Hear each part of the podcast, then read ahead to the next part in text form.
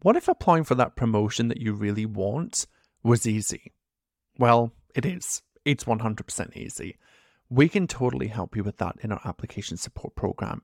People that come to us often are looking for a complete overhaul of their applications.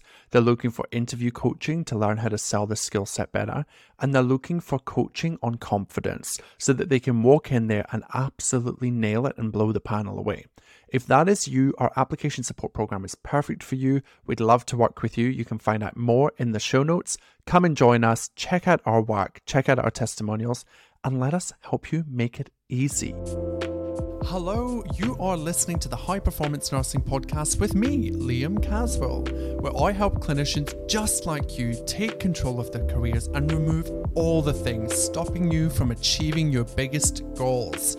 Let's dive in. Hello, and welcome back to the podcast. Today we are talking about me.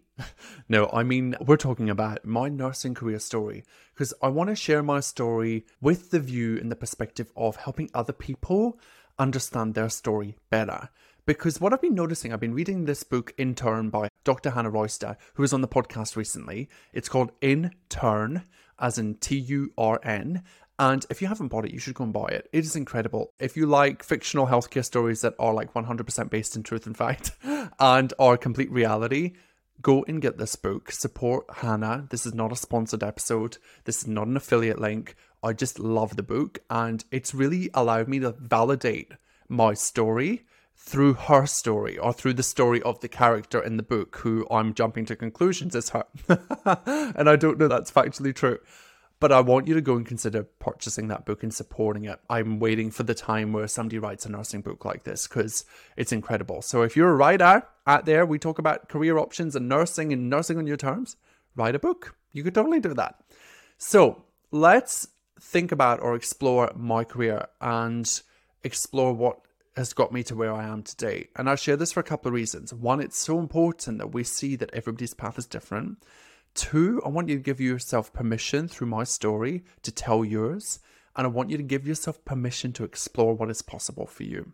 So, I started my nursing career journey back in about 2008. I was at high school at the time and I was thinking to myself, what am I going to do? And I want to make it clear that nursing was not my first choice. So if you're somebody that relates to that and is like, nursing is not my first choice, preach. It was not my first choice. I had not even considered it, to be honest. I was a LGBTQIA plus, you know, queer 15, 16 year old.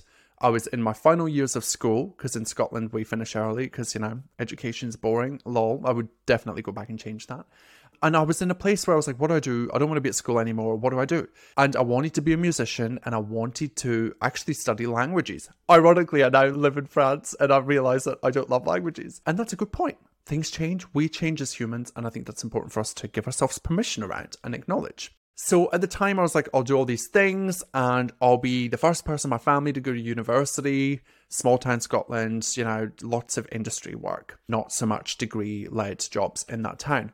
And my family at the time, my parents, I love them to pieces, but they were like, yeah, what are you going to do with a linguistic degree? What are you going to do as a musician? How are you going to make money? And I think they were super worried. And I get it. At the time, I was stroppy and I was a little miffed about this, but looking back, I totally get it and understand. So I thought to myself, well, what do I really like doing? And this was my gauge. What do I like doing? And I realized that I'd spent my whole life growing up in healthcare facilities. I'd been going to work with my mum when I was much younger, before and after school. She worked in a nursing home. So I spent most of my, well, I'll say most of them, my mornings, my evenings in nursing homes, connecting with the residents, chatting to the patients, connecting to their families, even going out to some of the events. So it just seemed natural that I would become a nurse. Like, really great career decision, right? I'll just, oh, maybe. And at the time, I put two and two together, and somebody said to me, I can't remember who it was, why don't you just become a nurse? You're good with people. Why don't you do that? And I say this because I know a lot of you have a similar situation. Somebody just says to you, you should become a nurse, and you just run with it. And look, I'm not here to hate on that. On reflection, I'm like the best basis and foundation to build a career. But here we are. And, you know, I wouldn't change a thing now. But looking back, it's not a great decision making filter. Anyway, I went to college for a year. I joined a healthcare course as a pathway into a degree. So I took that route. So I kind of went through like a TAFE into a uni, the Scotland version of that. And I loved it. I met some amazing clinicians and I got to the end of that year and I was told that I couldn't apply for university because I was too young. they wouldn't accept me into the program because I was only mm, 17 at the time. I was super, super young. So I was devastated. I thought the world was going to end. And I was like, why would you let me take this course if I can't pursue the next step? So, being the high performer and the person that I am, I was like, no, I'm going to fight this. So I fought it and I got into the degree. And I started my nursing degree at 17. Now, there's lots of people that listen to this that start super young, super early in their career, and there's people that start later in their life. And is there a right or wrong? Is there a good or a bad? I don't know. I don't know. You get to decide, right? What you tell yourself about that is what you get to decide. But at the time, I had so much fear and doubt. I was an imposter. I had low confidence. Everybody, nurses be kind to each other. Everybody around me told me that I wasn't going to be a good nurse. I didn't have enough life experience, which was factually true, the life experience part but you can be 17 and have a lot of life experience. so I think that if you are somebody that is in a situation where you're not quote unquote got enough life experience and you're too young and people are telling you that and you're hearing that and your brain starts believing that to be true, I want you to just see that it's BS. And I want you to make up your own mind, okay? Because in that moment, I got caught up in that and I believed it to be true. And for years, that kind of narrative ran my life. I'm too young to do this. I'm too young to apply for that. I can't do this. I'm not at that stage yet. I don't have enough experience. What if I don't have enough life experience? What if I can't connect to patients? And of course, I proved it all wrong throughout my career. But just notice that if it's coming up for you. So I went to uni in Edinburgh. I studied there. I did my bachelor's did pretty well, got a distinction. I traveled two and a half hours to and from university every day. So three hours a day traveling, which for Aussies is nothing, but in the UK at the time that was huge. I didn't stay in the university complex. I stayed at home with my parents and drove up and down with a couple of us in a car, and we had lots of fun. And I used to spend all the time in that car talking about my big plans, my career dreams, and I was going to be the director of nursing and the CEO. And if they could see me now, if they could see what I'm doing now. But I honestly do love the path that I've taken, but it's just so interesting. And I bring that up because I get on coaching calls all the time and people say to me, Liam, but I just have this plan. This is my goal. And we forget to check back in and see if the goal that we set ourselves when we were 19 still fits now when we're 29 or when we're 25 or when we're 55. We don't stop to check that the goal still fits. That version of you had a very different perspective, a very different experience, very different goals, very different thoughts, different beliefs. At that point in time in my career, I thought that I could change the world. I was like green and so naive. I was like, oh my god, like these nurse managers, they're terrible. I'm gonna show them, right? I was like super sassy and like totally stepping into my little gay self. And as I moved through my career, I started to like change my beliefs and my thoughts. And I'm like, oh shit, this is why it's hard. Oh my goodness. This is why they can't implement that. So check in with yourself. If your goal that you set yourself a couple of years ago is feeling like really shitty in your body, if you're not feeling aligned with it, if you're not feeling like it's moving you towards where you want to be, and that goal's maybe changed. Maybe the goalposts have changed. Let's normalize that. Okay. So at the time, that was my goal. And they would be fed up of me talking about it every day. And we'd drive up and down and we'd do our exams. And then we finally finished. And when I finished my degree in Scotland and the UK, we don't have graduate programs. They're not a thing. Do I think we should have them? Maybe. But I just had to apply for jobs. So I got an email from the uni saying there's this hospital down in Reading, down outside London, and they're looking for nurses. So I said, sure, let's apply. And I had not even considered leaving Scotland at this point in time. And you know, Scots are homebirds. So I was like, oh my God, what would I do if I got it? Like, I have to move to London. But then the part of me that, you know, the gay part of me, the Liam that's like, oh, adventure and excitement was like, this is going to be so good. Because I wanted to get out of the small town, small mindset kind of vibe. It just wasn't really serving me at the time. So I went to the interview, I applied, I sent them through a CV, cover letter can't even remember what it looked like. I wish I could find it. It's on some computer in some rubbish tip somewhere. It was probably an absolute hot mess. But I got the job. I went to the interview, I did the medication calculations and went through the interview process. And I remember I can still see it and I get a bit sweaty and clammy thinking about it. Went into this interview and they're sitting there and they're like, you know, really lovely and they were really kind actually. And it was all directors of nurses and matrons. And I'm like, oh my God, this is what I want to be doing in the future.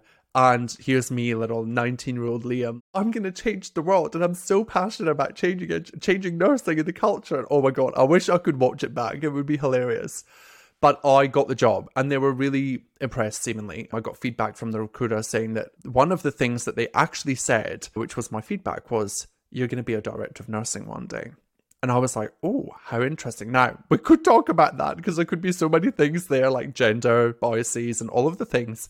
But at the time, it was like validation. It was like, I've made it. Oh my God, this is my path. And I moved down to Reading and I started my job. So I started my job in an acute clinical decision unit at the time it was called. So it's like a medical admission and planning unit. We had, I think I'm going to butcher the numbers, but we had a big unit. It was like two wards opened up to work together.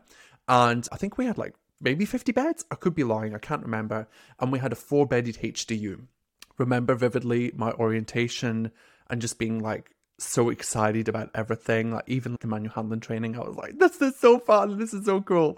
And then I got onto the floor and I met my educator and she was really lovely. And I started meeting the team and everybody was young, dynamic, fun. And I was like, I'm gonna love this here. And I did. I absolutely loved it. But I do remember that first couple of days for the grads that are finishing up. I remember the first couple of weeks were absolute emotional turmoil. It was hell. You know, new organization, new paperwork, different countries, Scotland to England. You know, NHS is not the same everywhere. So different paperwork, different systems, different processes. I grew up in a town where everybody knew everybody. I knew nobody. There was cultural diversity. There was much sicker patients. And my first job was in this busy acute medical ward, uh, acute medical admission planning unit.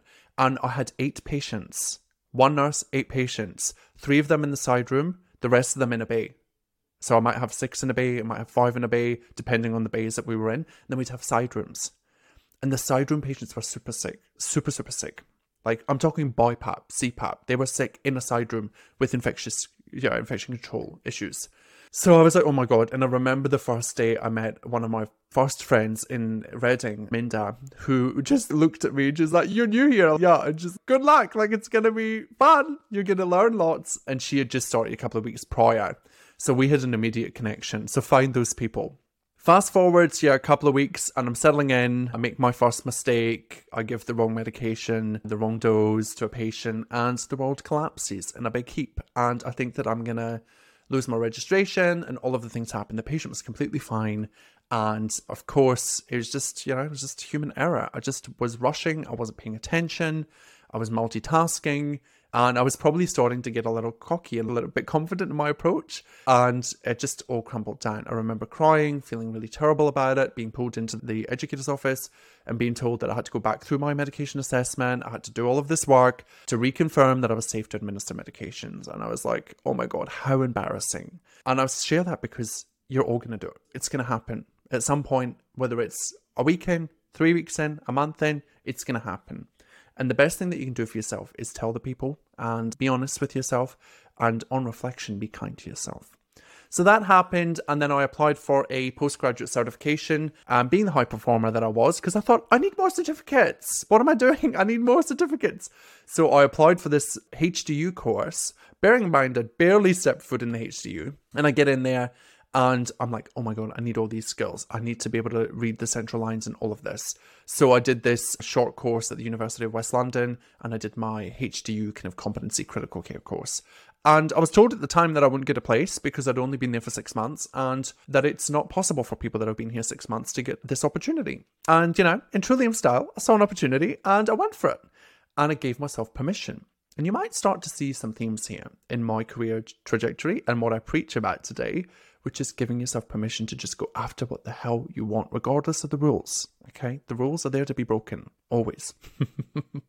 so, I got into the program, I did the course, it was incredible, and it gave me this passion, this hunger for critical care and the new level of knowledge and like the insight and the pathophys and all of that. I was like, oh, I love this.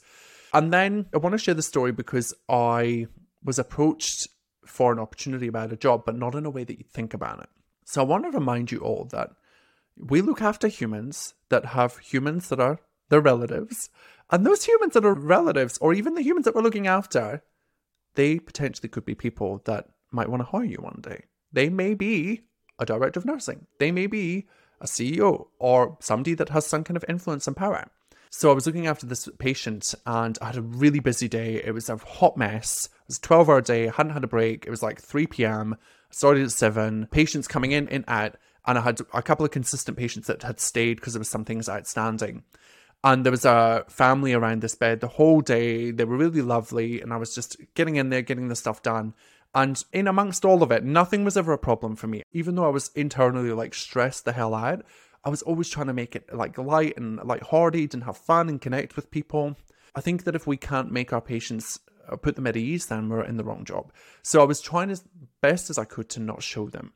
And I was looking after this one patient in particular who was stable but unwell. And her relative came up to me a couple of times and wanted a few things. And each time I said, absolutely no problem. For sure, I'll go and get it. I've just got X, Y, and Z to do, but I'll come back to you and blah, blah, blah. And they were always like, no dramas, fine. So get to the end of the day, and this relative approaches me and she says, "Oh, I just wanted to have a chat with you." And I'm like, "Oh God, what have I done? What have I done?" Because as nurses, that's how we think, right? And she came over and she said to me, "I just want to say that your care has been, you know, amazing today. These aren't the exact words, but she said, "Oh, your care has been incredible today." And you know when you like get feedback and it's been an absolute shitter, and you're like, "Hold on, oh my God, I'm gonna cry." I had that feeling, that sensation. I resisted it and I just kind of smiled and held it together and said, Oh, thank you so much. That's so kind of you. It means a lot. She said, I'm one of the critical care ICU matrons. And immediately I'm like, Oh my God, I didn't wash my hands. What did I do? And she said to me, Liam, your care has been amazing today. And I think that you should seriously consider a career in ICU in intensive care nursing because you are somebody that is you know approachable you get the job done and also like the way that you've managed your day to day has been incredible and i was like now i was crying. You know i was like ugly crying like started. I'm like oh my god thank you so much. I've only been here for a year. So that was beautiful. And she said to me you need to come up and have a chat to me in the intensive care and let's see you know we've got some jobs opening maybe you should apply. And for a new graduate liam like a year into my job a year and a half I was like, oh my God, is this even real? I'm going to potentially be considered for ICU. So I went, I applied, I was like skipping home with glee that day, even though I'd had a shit day. And I was like, I need to apply, I need to apply. So I applied, I interviewed, I got the job, could not believe it. Couldn't, I was like, they've made a mistake. They must have made a mistake. But no, they wanted me. So I started my ICU journey. And that matron, that gave me that opportunity, that gave me permission to believe that it was possible for me, is why I do what I do today. Because that matron for me changed everything in my career path. She was the one and only person that gave me permission to believe in a possible future, in a different path. I'd never even considered being an ICU, I hadn't even done an ICU placement. I used to think ICU nurses were like, they've got one patient. Matt. I was like, I'm going to be a medical admission planning unit nurse forever. Like, I love it. So I share the story not to gloat about how amazing I was. And I think I was pretty amazing, and I'm happy to share that. But I think that it's important for us to acknowledge that we need to give ourselves permission to consider other possibilities, other things that we haven't even considered that other people can see in us. So from there, I started ICU, and from there, my career kind of just grew and developed. And I always do say this a career in ICU is a great career, but it's also a really great foundation for doing lots of other things. Now, the trouble or the trap with critical care is that when you get in there, it's like, how could I ever leave this? How could I ever go back to having four patients?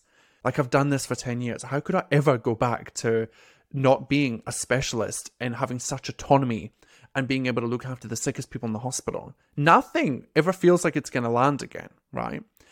But you have to give yourself permission again to check back in with your goal and see if it aligns with where you want to be. I talk to lots of people that are five, ten years into ICU and they're like, I just don't like this anymore. I just don't want to do it anymore. I'm like, that's because you've changed as a human. Your goal once was to be an ICU master. And now that you've mastered ICU, now you have a new goal. Give yourself permission to explore that and to move forward. So I started in ICU. I did my transition. I had an amazing six weeks where I was like kind of like supernumerary. I don't even think people get six minutes now, but I had six weeks at the time, and I loved it. I loved, loved, loved it. I'm like the perfectionist type, right? My bed was perfect. My bed space was clean. Everything was prepared all of the things I used to laugh when I'd take over from people internally and it was like a hot mess. I'm like, what are you doing? You know, I'd have all that bitchy inner narrative. But I loved ICU and I loved the challenge. And I built my career in ICU over the next year and a half. and I got accepted into doing the ICU postgraduate course and I met my partner. So it was like, what do I do? Where do I go? Do I leave? Do I stay? And again, I had to give myself permission to give up an amazing opportunity in an ICU where I'd built an amazing career and that I was on track. I was on track to get the course, to then become a senior nurse, and to move towards my goal of being a, a matron or a charge nurse. And then imagine, it's like imagine being a director of nursing of critical care. Imagine what that would be like, Liam. But in that moment, I had conflicting choices, right? Move to Australia with my partner, who could be the person that I'm with for the rest of my life, or stay here, get a critical care degree, and find somebody else. Find, you know, pretty big decisions to make. And I was starting to get burnt out at this point because even though I only had one patient, and even though I had, you know, that myth of ICU nurses only having one patient, the patients were sick. They were very sick, and, you know, managing them is hard work. So I obviously chose to go with my partner. And in that moment, I was in what I see a lot of you experiencing, which is cognitive dissonance. Two competing thoughts, and your brain in that moment just wants to go, I don't know. I don't know what I'm going to do. So when we say I don't know to ourselves, we're giving ourselves permission to indulge in confusion. And I don't know about you, but when you say I don't know, like I just did there, I don't know, when you say I don't know, it never feels good, ever. Just think about it. I don't know. It never feels good. Like it's confusion. There's a bit of fear in there, there's a bit of worry, there's a bit of anxiety. So when we tell ourselves, I don't know, it means that we don't have to make a decision. It's your brain's way of keeping you safe. And this is where most people get stuck in the nursing career because they know what they could be doing moving forwards. They know what is possible for them. They do. You do know what's possible for you. You're just not allowing yourself to see it. You're not giving yourself permission. Yeah? And you don't know un- unless you try. This morning, I coached somebody, a little deviation here, but I coached somebody today that said to me, oh, I just don't know what I would do, Liam. And I said, I don't know is a swear word. It's banned here. In coaching with me, I don't know is not allowed.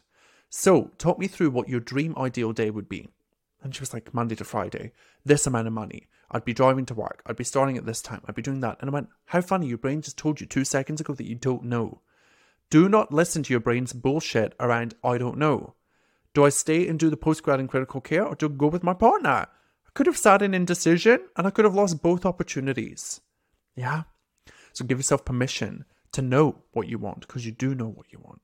So in that moment, chose Luke and grateful to say that we've been together for 10 years, so we're still moving forward. And then I moved to Australia. And again, that's like a whole new world, right? Different country, different experiences, different systems, public, private. Never worked in private before because the UK, it's, you know, it's only for the prestigious rich people. And in Australia, you know, it's pretty prevalent. So did agency nursing for a few years. I gave myself permission when I moved to Australia actually to not nurse, I said to myself, I'm not going to nurse. I'm just going to try something else because I finished at 19. All I've known is nursing. That's it. I was an AIN, well, I was a cleaner and I was an AIN and then nursing. So I was like, maybe I should try something different. This is the right time to do that. So I gave myself permission again. And I didn't know what was going to happen, but I knew that I had nursing as a backup. And I went and tried a couple of different things. So I went and tried selling car wash spray because it seemed like a good opportunity at the time and I was adding about in Australia and I was walking around and it was an absolute disaster. But I learned that at that point in time, sales was not my skill set and selling something that I didn't really care about, not great. And then I went and worked in a restaurant and I did hospitality and I did my trial shift and then I never went back because it was hellish and horrible. And I thought to myself, I'm a great nurse. Maybe I should just go back to nursing. So I went back to nursing. I got my AHPRA and I did agency for two years. Gave myself permission to not commit to anything and to just explore all of my options. So in doing that, I had so many different experiences. I worked public, private. I did ICU, I did medical, I did surgical. I did ICUs in public and private. I did step downs, I did HDUs, I did PACU. I'd never done that before. I went and what else did I do? I went and worked in clinics and supported in clinics. And then I also worked for university, so I did clinical facilitation. I set up some educational programs for an agency. I was getting all of these different opportunities left, right, and center that I had never even considered was possible. So that is the beautiful thing about agency. If you're somebody that's like, I don't know what I want to do, go and do agency.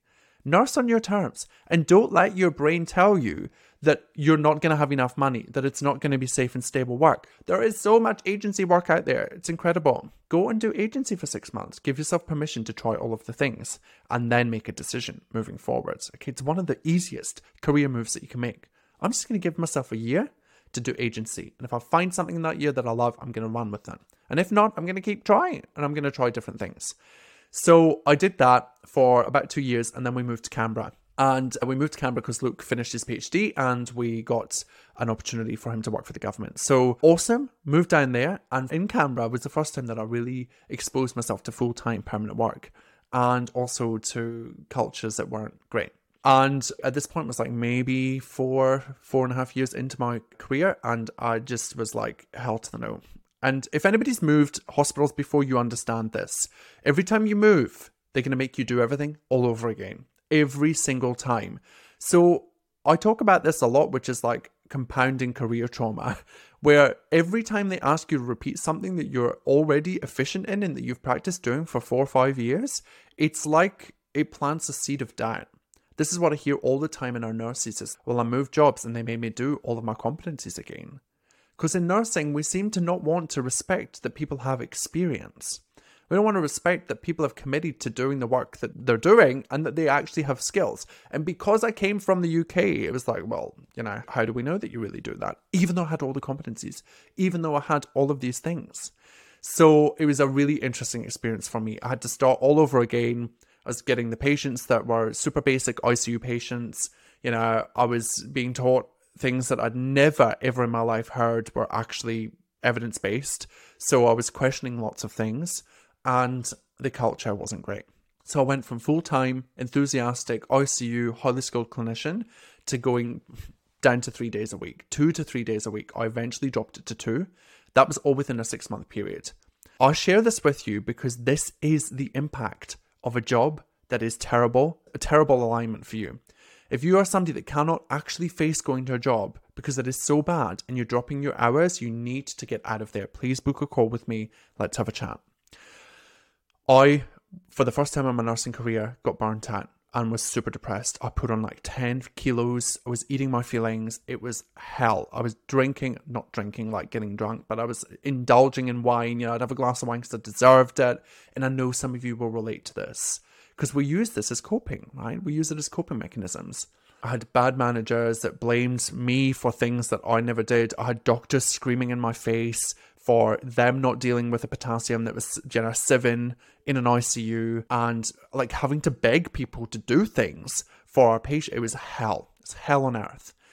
So I eventually got to a place where I was crying. I was every day I came home, I was crying, I was upset, I was bitching to my partner, I was ranting about it all when I came home for three hours. And I was not sleeping, and it's just full cycle. I know the people that are listening to this that have experienced this understand 100% what I'm talking about. If you don't, I hope you never experience it, but that's the whole reason why I'm here, so that you don't. Or you recognize it quicker than I did, because it took me a long time. So from there, my partner said to me, This enough is enough. You can't keep doing this. And he said to me, Liam, you're made for better things. You can do more. And I was like, No, I need to get a master's. I need to get a master's before I can move on and do something different. And he said, Go and find a new job. Find a new opportunity. What do you want to do? What do you love doing?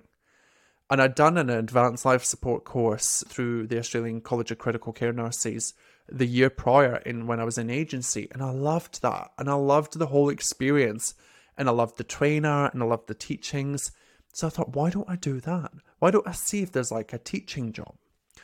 And of course I looked and there was a teaching job available at one of the other hospitals. And I said to my partner I said I can't do this. I'm not qualified. Like why would they pick me everything that you guys tell me on the calls I've been through I've, I hear you I see you I've done it and he was like, come on, enough. Now, Luke, for background, Luke has a PhD. Luke never lets anything stop him. And he has really positive inner talk. he's very lucky in that sense. So, not lucky, but it's just how he's been designed. So, I am the complete opposite. And he was like, enough. Get on with it. Apply. Call them. Apply. And he was like, you know, he was like the ICU nurse. He was like giving me the guidance, and I was kind of like reliant on him to help me see what was possible. So I reluctantly applied, I sent it through, and I got an invite for the interview. And I was like, oh my God, what is happening? Is this actually going to happen? So I got all dressed up and I went in and I was 10 kilos overweight and I felt absolutely terrible. But I was like, I need this opportunity. I was in that real desperate energy of, I need to go in here and perform. I need to show them why I'm the best fit for this job, even though I don't have all of the things that they were looking for, because I didn't. I had an ALS course, but I wasn't a trainer. And I applied for an advanced life support trainer opportunity, but I didn't have the qualifications, quote unquote, on paper. So I went, I interviewed. It was the most amazing interview I've ever had. That same week, I was interviewing for two opportunities, both promotions. I'd never been promoted before. Both promotions, same hospital. One of the people on the panel on both panels was similar, so they were the same person on both panels. So I had so much mind drama about that. I'm, oh my god, they're gonna, you know, not give me any opportunities because I'm just trying to get out and blah blah blah. And I was offered both the opportunities, and I was like, oh, hold on a minute, what am I not seeing that other people are seeing? And I want you to think about this for you. What are you not seeing that other people can see so clearly in you? We cannot see what is possible for ourselves when we are stuck in the past and we're stuck in the negative narrative of telling ourselves that we are shit, that we're not good enough, and that we're not worthy, and that we're not qualified enough. For me, if I had not taken that opportunity and just pushed against all of the drama that I was having, I would not be here today. If I'd not listened and given myself permission to just try, just to take the next step, I would not be here today. I would not have got those opportunities. So, of course, I chose to take the Advanced Life Support Coordinator role. And from there, I unlocked a whole area of the industry of nursing that I just didn't even know existed, that I was passionate about. And that for me was a game changer in allowing me to develop and move forward in my career and start accumulating the skills and the experiences and the qualifications that I wanted to build a sustainable nursing career. I worked Monday to Friday. How nice! I got a promotion. I lost shift penalties, but I got a promotion. Trust me when I say this shift penalties are not the be all and end all. If you're somebody that is basing their life on just shift penalties alone, you're going to live a very miserable life. Money is very important to us, but if you are miserable, money is hopeless. It is useless. If you're miserable and you're just living for the paycheck, don't do that to yourself. That's totally optional. You're choosing that. Okay. And I did it for a long time. So got this job, took a pay cut technically, but got a promotion. It's one of the ironies of moving up. And I had an amazing team, and I had to start running these advanced life support courses. And you can imagine what came up like imposter.com. What are you doing here? You're teaching 10 years plus qualified ICU nurses. You've got doctors on this course. You have all these people with great experience, and you're teaching them, and you don't even have the qualification. Imagine the narrative. Imagine the thoughts that I was having about that.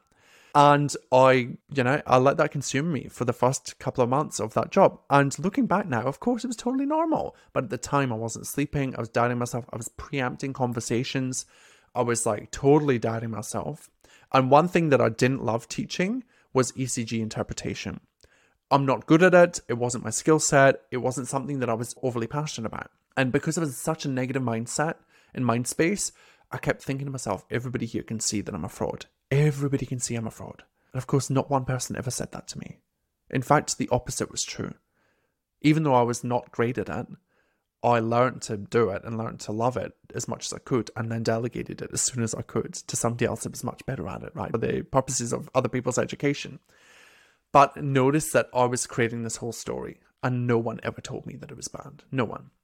So I loved that job. I did it for eight months or so, but I kind of got bored in the fact that I couldn't really do a great deal in that role. It was very specific, and I was running one course a month. So really, the whole month was spent preparing. So in true Liam style, I went out to find other opportunities, and I found you know, outdated paperwork in the hospital. I found opportunities to improve quality and safety around recognizing deteriorating patients.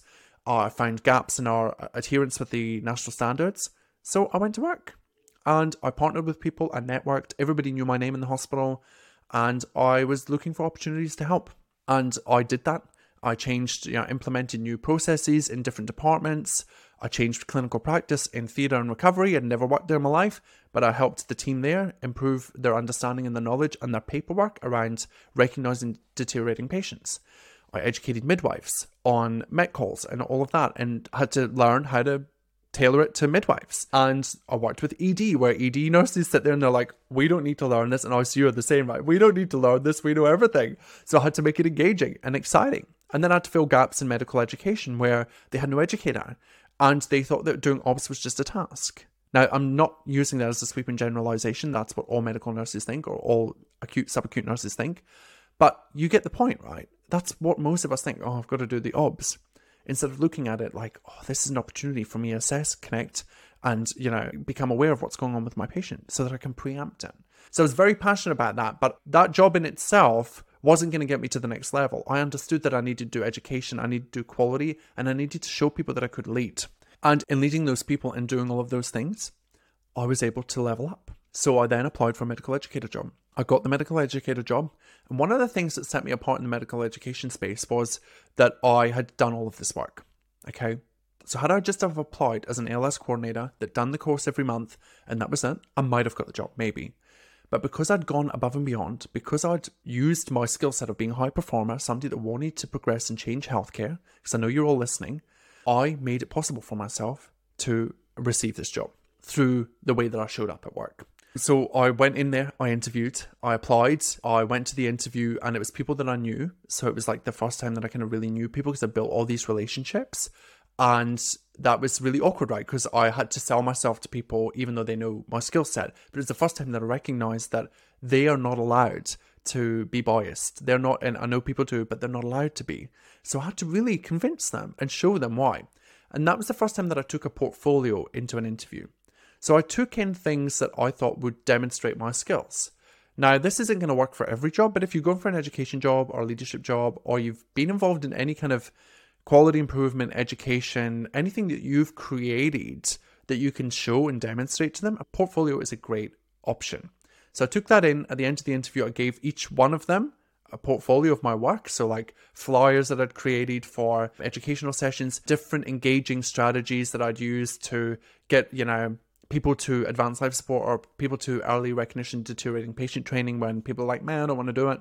What, how did I implement change within PACU and recovery? How did I update these documents? Showing them all of the things that I did. What was the impact? Collecting the data, showing them, giving them feedback about what people thought of my education, putting testimonials in there.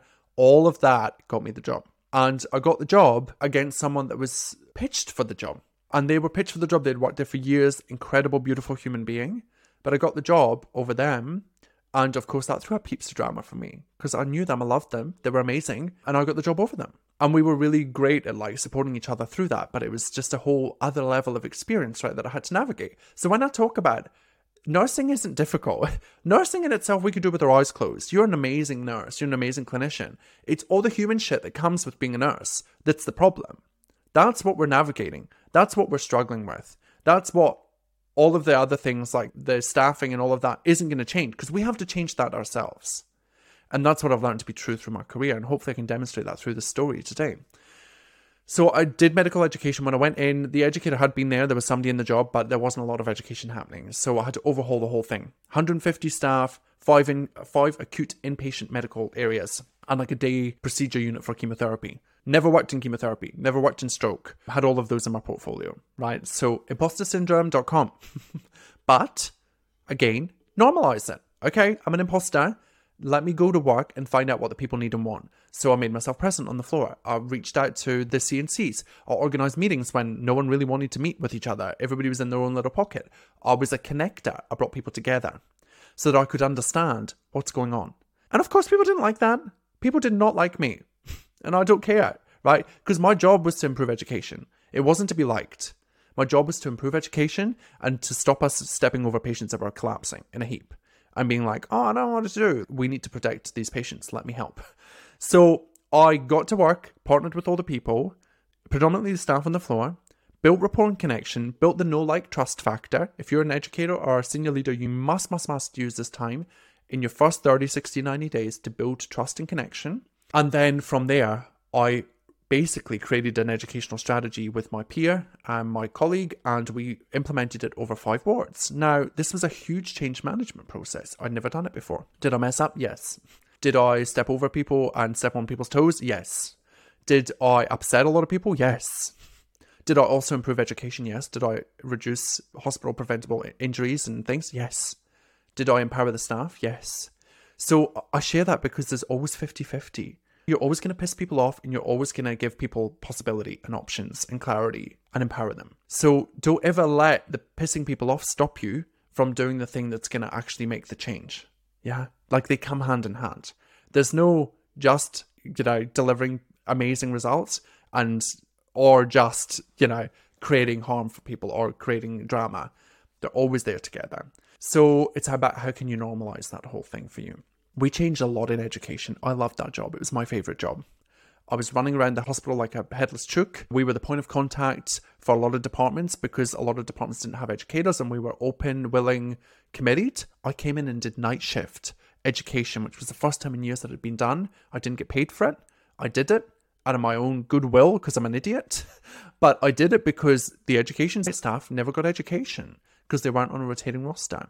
So I saw a need there, and most of our issues happened overnight. So I just got creative and I took the time back through the day where I could, but it was out of my own time and pocket, right? But they valued it so much. Those little things really set me apart. Now, I'm not saying you should do that. I'm not saying you should volunteer your time, but I did it to be able to build the know trust factor and probably a little bit of a people pleaser for sure. But in doing that, it made my job so much easier. From there, I saw opportunity because I was like, hold on, I've changed this educational system.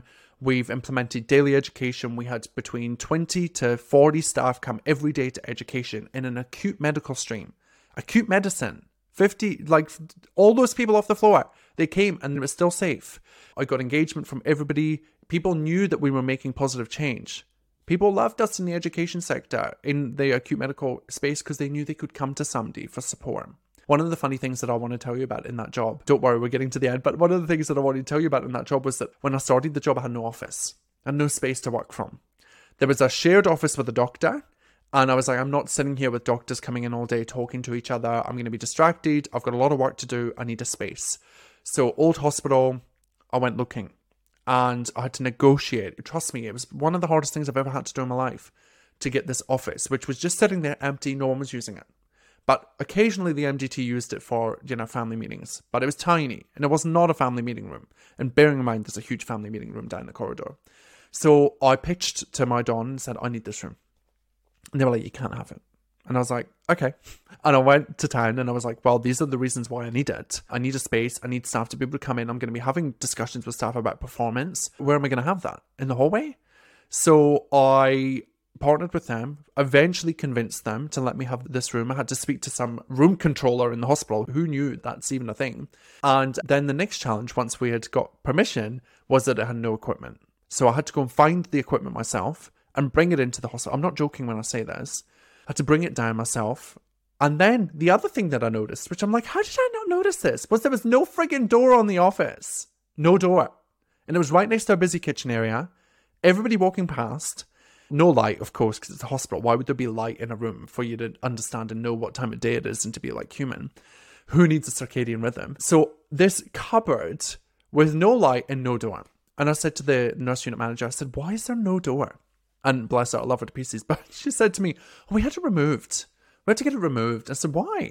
She said, oh, one of the wardies was sleeping in there on day shift and night shift. So we had to deal with the issue.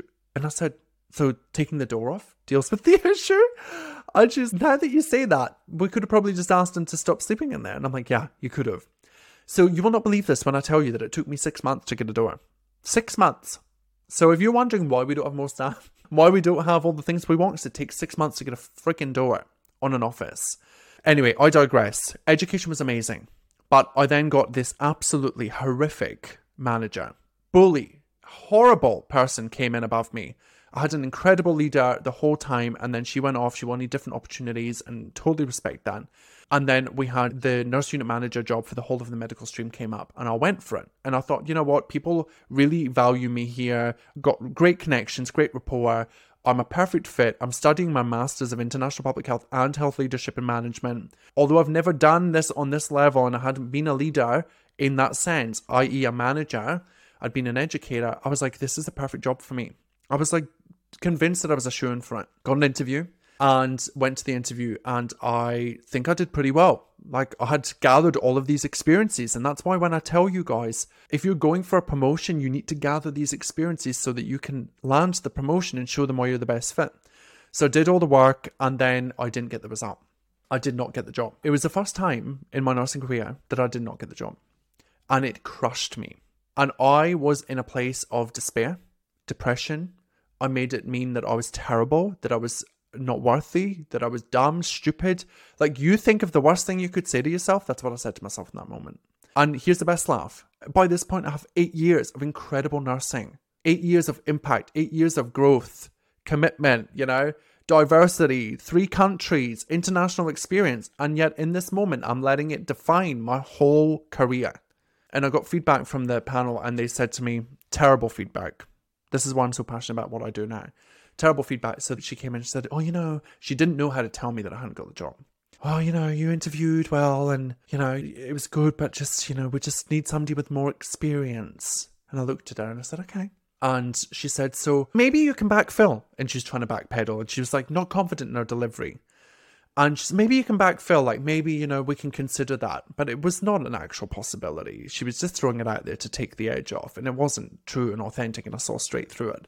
So I'm like, okay. And I said, no worries. I said, do you mind letting me know who got the opportunity? And she told me.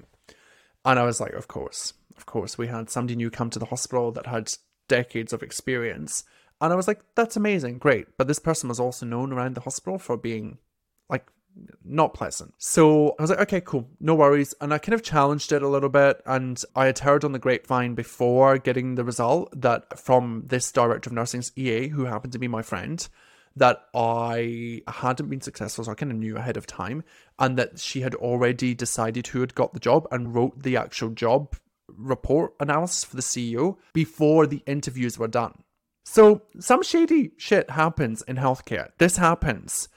And I challenged that. I said, well, you know, I did hear on the grapevine, and it wasn't a good thing for me to do on reflection, but I was hurt. I was hurt in that moment, and I let that whole thing define me.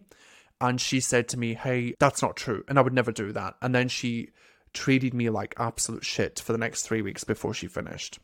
So don't do that, people. Just don't be an asshole. People are hurting, you know. When you apply for a job and you go for it and you don't get it, it's almost like you can't unsee yourself in the job. I know some of you will relate to this. When you go for a job and you don't get it and you can't unsee yourself, you've already believed that you could do it. You've played with it in your mind where you're like, I could totally do this. So once you're there cognitively, there's no going back. So the next day, I get approached by the new person who already works in the hospital and she comes and did you hear the news and i'm like how insensitive of you yes i did hear the news. Congratulations. And you know i was trying to be really amicable and i thought you know they're going to be my manager. I love this job. I've made such positive impact here. I really hope that they see that. And of course i was delusional. And they turned around and said you know there's going to be a lot of changes around here. I'm not really sure what you guys do in this office.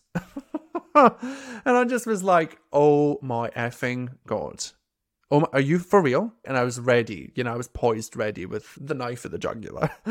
and that was it for me. That was the spiral of that job. And I share that because people will go through this experience. I know I speak to people every day that go through this. That one individual, at the time, I'll let them take over my life. I'll let them consume my brain. I'll let them consume my thoughts. They did a great job at being an absolute asshole. And they did it in such a swarmy, like horrible, just dirty way that I just will never like cleanse myself of that. But when they came into the job, it was similar. And we had multiple meetings where, you know, she would say things like, Oh, you know, Liam, I've got a niece that's 22 and she's much younger than you and she's got less experience, but she could do a better job. I'm not kidding you when I say this. This is what came out of this person's mouth. So, you know, blokes get bullied too. blokes uh, like guys in nursing get bullied nurses bully nurses it doesn't matter matter of the gender i share that because i know that people will relate to it so it was horrible i burnt out again i quite quit before quite quitting was a thing i was quite quitting and I was in a place where I was like, I'm never, ever putting myself through this again. If this is nursing, I don't want it. If this is what it looks like moving up the chain, I don't want it. And I was like, but I'm such a high performer. Like, I'm so good at my job. People really value my contribution. And this one human is going to come in and ruin all of that. She's going to make my life hell. She was ready to take all of the options away from me. She was ready to put me through hell for the next year. I could just see it, and my brain was going wild. So I gave myself permission to take four weeks sick leave. I got signed off I gave myself space. I actually went to Fiji in this time and did my uh, internship with a NGO in Fiji. And I didn't enjoy that experience because I was so worried about coming back to my job. It's the first time that I truly saw the impact of how your thinking impacts your ability to do your work and how other people, if you let them, will ruin your life. She ruined my life at that point in time, and I let her. And that's why I'm so passionate about making sure that you don't let other people dictate what is possible for you because it's totally optional. So in that moment, I took the four weeks off, went to Fiji, and whilst I was in Fiji, I was job searching the whole time. Came back, got a job, worked in an advanced nurse practitioner role in a walk-in centre. Again, never done it before, never worked primary healthcare. And I felt like an imposter, but I did it and I gave myself permission to be the beginner again. Okay? Every level of your career requires a new version of you. It's unreasonable to think that what you have done so far is going to get you to the next step, right? You have to learn something new. You have to be exposed to new things, new experiences. That's what growth is. It's pushing our boundaries and getting comfortable with being uncomfortable. So, from that point there, I then went and spent three months there. Loved the job, really loved the job, loved the team. It's very autonomous. Worked in a clinic, didn't work weekends. Well, I did work weekends, so I didn't do night shifts, but it was clinical. And I realized that I didn't love clinical as much as I used to love clinical. And I was like, I want to be in a place where I can have impact. So I left that job after three months, even though they weren't very pleased with me. And even though the manager at the time said to me, Why didn't you just stay here and apply for a nurse unit manager job? Like we would have given you one. And I was like, Good lesson, Liam, to ask for what you want for. And then I moved and I took a nurse unit manager job in subacute rehab. And I loved that job, really loved that job. Again, totally different. ICU to subacute geriatric rehab. I didn't take the job for the specialty, I took the job for the opportunity. And there's nothing wrong with that. If you want to grow and develop, you can do that for sure. Because being a nurse unit manager, if you haven't noticed, isn't about being a specialist in an area. Does it help for sure? But you don't have to be a specialist in that area to be able to manage the team. Your job is not to be the specialist. Your job is to pull people together, to lead them, to manage them, to achieve the goals, to achieve the KPIs, to manage the budget. You don't need to be a critical care specialist nurse to be a critical care nurse unit manager. That's what we've got wrong.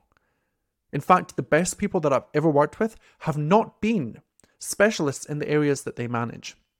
My best nurse unit manager wasn't even a nurse. she wasn't a nurse unit manager, but she was my manager in my first education role as the ALS coordinator. She was an incredible leader. Incredible. She was HR background. I didn't need her to be a nurse unit manager. I needed a leader that had different strategy, different insights, different experiences. I didn't need to be able to relate to them about how shit it all was. I needed somebody that would guide me, mentor me, coach me, help me get to the next level. Okay. So if you're somebody that's stopping yourself from going for a job because you're not from that specialty, go for it. Bloody hell, give yourself permission. I skipped over the fact that I did take a job in medicine as a CNC for a while. And that job happened within a 24 hour period. The day prior, I just randomly to my NUM manager at the time as an educator said, you know, if there's ever a job opportunity as a CNC comes up, let me know because I'd love to take it. And then the next day, one of the nurse uh, CNCs burnt out and she needed time off and it was too much and I was in the job. so lesson to be learned there and asking for what you want and putting yourself out there and connecting and collaborating and making yourself known for the right reasons. That's a long-winded story of my nursing experience, but I hope that for those of you that have listened to the end that you see that you can do whatever the heck you want. That I'm not just talking shit when I say you can give yourself permission to explore what is possible for you that your path can take so many different turns left, right, back, forwards. I even demoted myself. I've skipped out heaps of different jobs that I had within there. I demoted myself at one point because I just went, you know, I just miss the impact of education. You get to decide. There are no rules, only the rules that you create in your mind. So make sure that those rules in your mind serve you. Make sure that they have your best interest at heart. Make sure that they are not stopping you from achieving greatness. Make sure that the imposter syndrome, the fear, the worry, the anxiety is not the thing that stops you from achieving your goals. Because regardless, at every step in this process, those things the fear, the worry, the anxiety, the imposter syndrome, the excitement, the elation it was there at every step in this journey. There was not a change that I made where that was not part of my experience. So don't let that stop you from going after what you truly want. It's been awesome sharing my story with you today. I would love you to connect with me and tell me because I've been vulnerable today and I'll probably have a little vulnerability hangover after this. But I think it's so important that we're honest, open, raw, and authentic about our stories and our experiences. And that is why I set up high performance nursing to help you normalize the nursing narratives and the nursing experiences that we have so that you can move through it, empower yourself to go after whatever it might be, whether it's clinical, non clinical, or even leaving the industry. Everything is available to you, everything is possible. I'll see you in the next one. Hey, thanks so much for listening. I'm so privileged that you spent your time with us here today. Hey, can I ask a favor? If you know someone that would benefit from this podcast episode, please share it with them. The more you share, the more we get in front of amazing nurses and we're able to help them see that nursing on their terms across their career is totally possible for them. So I'd love if you could do that. Now, I will see you in the next episode next week. Until then, let's make this year the year that you nurse on your terms. Are you ready? Let's do it.